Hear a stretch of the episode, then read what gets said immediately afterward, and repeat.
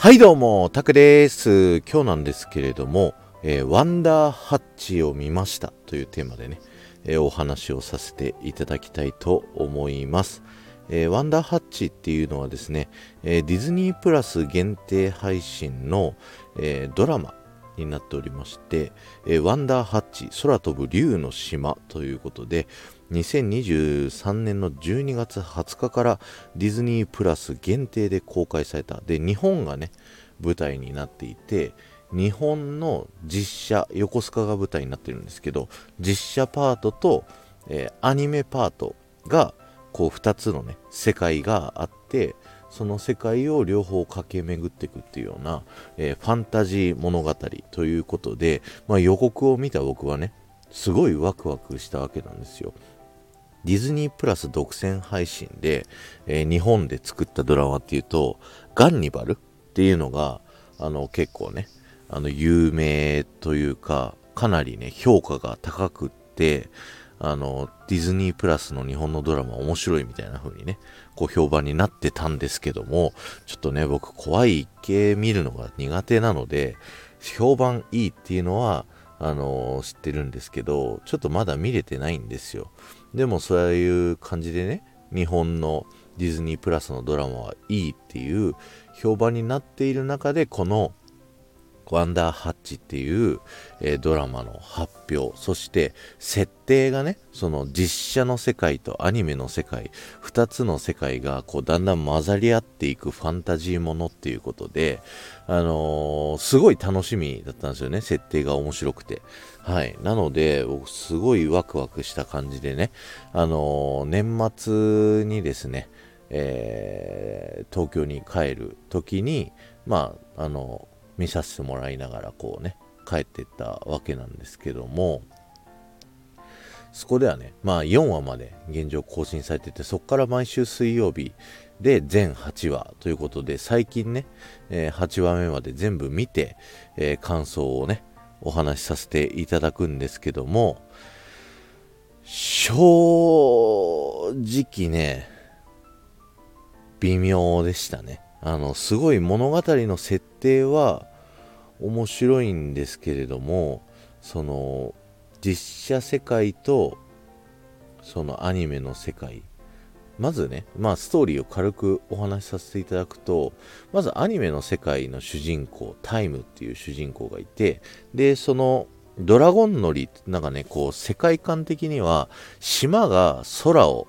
えー、飛んでいていろんな浮島がある世界で人間はドラゴンを使って竜使いとなって、えー、ドラゴンと会話をしながら空を飛ぶみたいなねそんな世界なんですけどもだんだんその世界が崩壊してる最中だと。このままだとこの異世界が滅んでしまうからなんかその魔王みたいなやつをやっつけようっていうことで、その主人公と一緒にいる勇者一行みたいなね、えー、のがいて、その勇者一行がその魔王を倒しに行こうとするんですけど、まあ主人公はね、まだ見習いということで、足手まといだから、まあ、あの、ついてくんなみたいなね、こう、安全なとこから見ててね、みたいな風な感じだったんですけど、主人公が、あの、ちょっと出しゃばってね、行動してしまったがゆえに、えー、その相棒であるね勇者が敵にやられてしまってなんか謎のねこうシャボ玉みたいなやつにこうそのキャラクターが入れられるとですねその一世界からその人が消えてしまってで消えてしまったと同時になんか現実世界あの僕たちが住んでいる、えー、人間の世界のですね、えー、者たちなんかキャプテン翼の漫画とかがこう代わりにボトボトボトっと落ちてくるみたいなね。はいそんな入りから始まりましてでどうやらそのボトボトボトって落ちてきたものの異世界があるらしいぞと。でそっちの世界にそのえー、勇者がね行っちゃったんじゃねえかっていうことで主人公があのー、なんか手伝ってくれるお姉さんと一緒にですね日本語をねキャプテン翼の漫画を解析して日本語を覚えて異世界に飛んでってで人間の世界のねいる主人公の女の子と出会ってまあ仲良くしていくっていうね。はいそんな感じのストーリー展開なんですけれどもここまで聞くとまだ面白そう。僕もストーリーのなんか設定とかそういう世界観はすごい面白いなと思ってね。あの見てたんですけどもところどころねなんか気になるところがあのー、たくさんありましてまずねあのー、アニメの声優をその実写世界に行くとその実写の主人公になるんだけどアニメは 2D の、あのー、感じで書かれてるんで声優をねその同じ俳優さんがやるんですけれどもみんなかなり棒読みな感じ、はい、がしてなかなかちょっとねあの、世界観に入りにくくまあジブリっぽいなとかも内心思ったりしたんですけどなんかねうん、違和感あるなっていうのと、あとね、その、ウーパナンタっていう世界なんですけど、その異世界が。ウーパナンタ語っていう現地の言葉があって、あの、主人公たちがね、その言葉で、こう話すんですよ。で、あ、なんか凝ってるなって最初こそ思ったんですけど、あの、ウーパナンタ語いらんくね？っていう なんか最初の頃それで話してて、で、途中でなんかこう、日本語に切り替わるんですよ。きっと、あの、ウーパナンタ語をずっと話してるんですけど、僕たちに分かりやすいように、えー、日本語で話すみたいな。いや、それ徹底してほしいな、やるんだったらなっていう。で、あのー現実世界にね主人公たちが来た時にウーパナンタ語を話すんですけどもうそこのこの何て言うんだろうなそのウーパナンタ語がいまいち生きてないんですよねその異世界と現実世界のなんか言葉の差みたいなところって。いやそれで言うとドラえもんの翻訳翻訳ってすごいなってって思いましたね。あの道具1個食べるだけでいきなりみんな言葉が通じるっていうその煩わしいシーンを全部すっ飛ばせるっていうね。あれは最強の設定だなってこう思ったっていうのを改めてねあの思いました。でなんかこう主人公ねさあ主人公のあの兄役の勇者が異世界にね最初飛ばされて最初にねあの日本に来るんですけどもそこでねなんか YouTube の配信みたいなのでちょっとしたこう教祖様みたいな風になってくるんですよ。なんかこう生配信で悩み相談を受けてそれをこうだよみたいなひろゆきさんみたいなねそんな感じのやってなんかちょっとしたヒーローみたいな感じになるんですけどそこになる過程がめちゃくちゃ吹っ飛ばされててあの、わっけわかんないんですよね。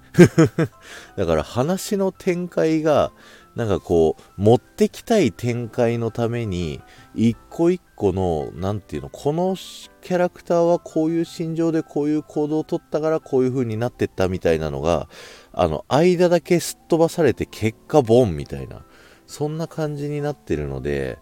うーん、なんでそうなったのとか、結構唐突な展開が多いかなっていう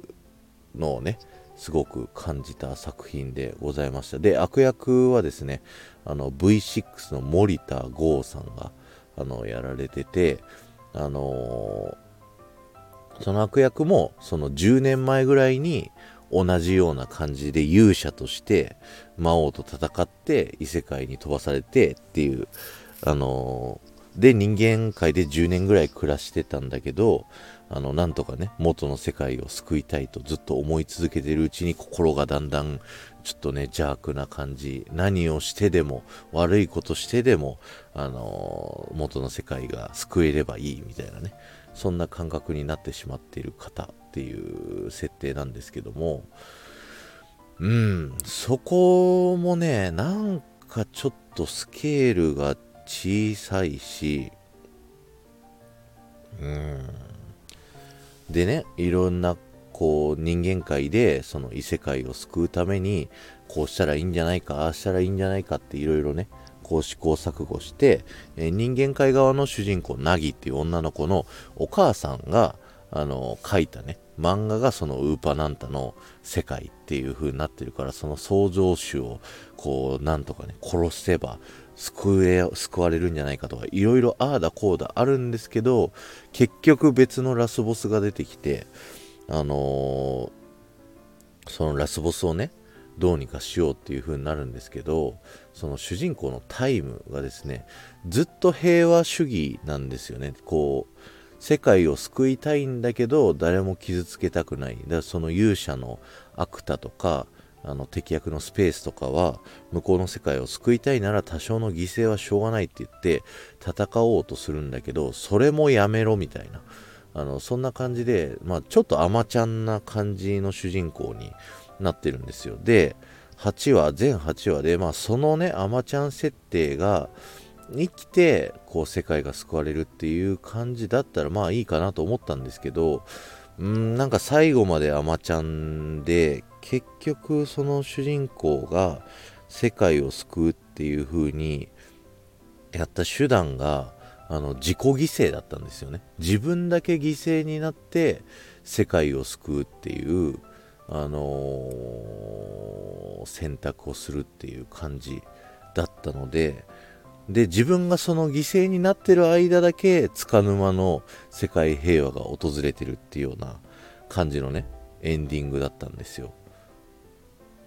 ちょっと設定があの主人公のこれまでのこう平和主義がなんかこう生きてなくないみたいななんかそういうねところどころツッコミどころがあってうーん、なんかすごい設定は面白いんだけど、いろいろ惜しいなって思いながら、まあ、全8話まで見たっていうね、はい、そんな物語になっております。なのでね、僕の話を聞いて、まあ、ちょっと作品気になった方はですね、あのー、ちょっと見ていただいて、あ、ここがタクラジの言ってた、うーん、なとこか、みたいな感じでね、この物語を見ていただけたらいいんじゃないかなと思いますので、ぜひよろしくお願いします。あの、ディズニープラスさ、僕、あの Hulu とのセットのやつにあの乗り換えようと思っていろいろ調べたんだけどなんかどうにもこうにもね解約できなくてえー、じゃあなんかこうねディズニープラスで配信されてるアニメとか見るかとかそこのワンダーハッチ見るかとかいろんなドラマとかね見ようと思って最近見始めててそんな中で見たこのワンダーハッチが正直微妙だったっていう、まあそんな感想でした。ということで、ここまで聞いていただいた方、ありがとうございました。ではまた